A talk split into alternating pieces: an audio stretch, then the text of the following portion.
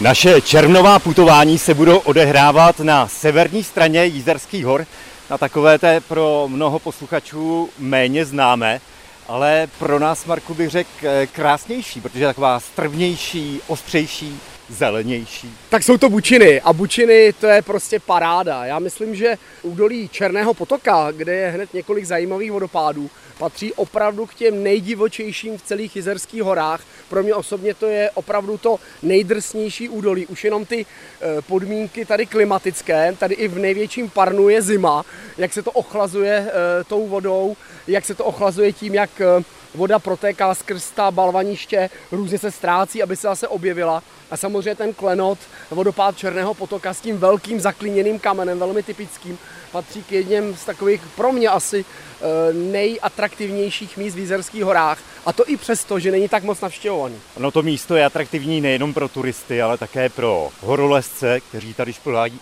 po vodopádu, v zimě pro ledolezce, ti si tady užívají, když se zima vydaří. Určitě, i když na druhou stranu je potřeba říct, že se nacházíme v rezervaci, to znamená pouze pro registrované horlezce, žádné opouštění cest.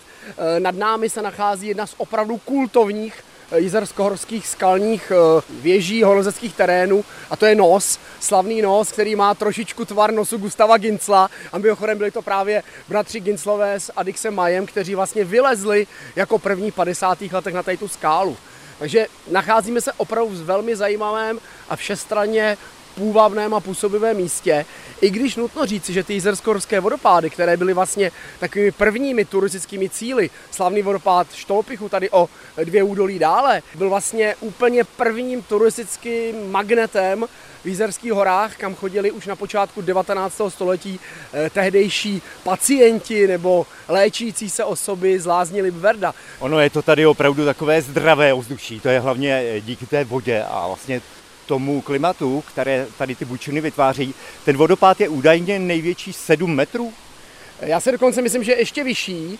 Eh, a co je taková jako zajímavost, běžnému návštěvníkovi asi neúplně přístupná, je velká jeskyně, která se nachází přímo za tím balvanem a kterou nedávno objevil liberecký muzejník Ivan Rous. Který to tady má prochozené velice dobře, je tady častým návštěvníkem.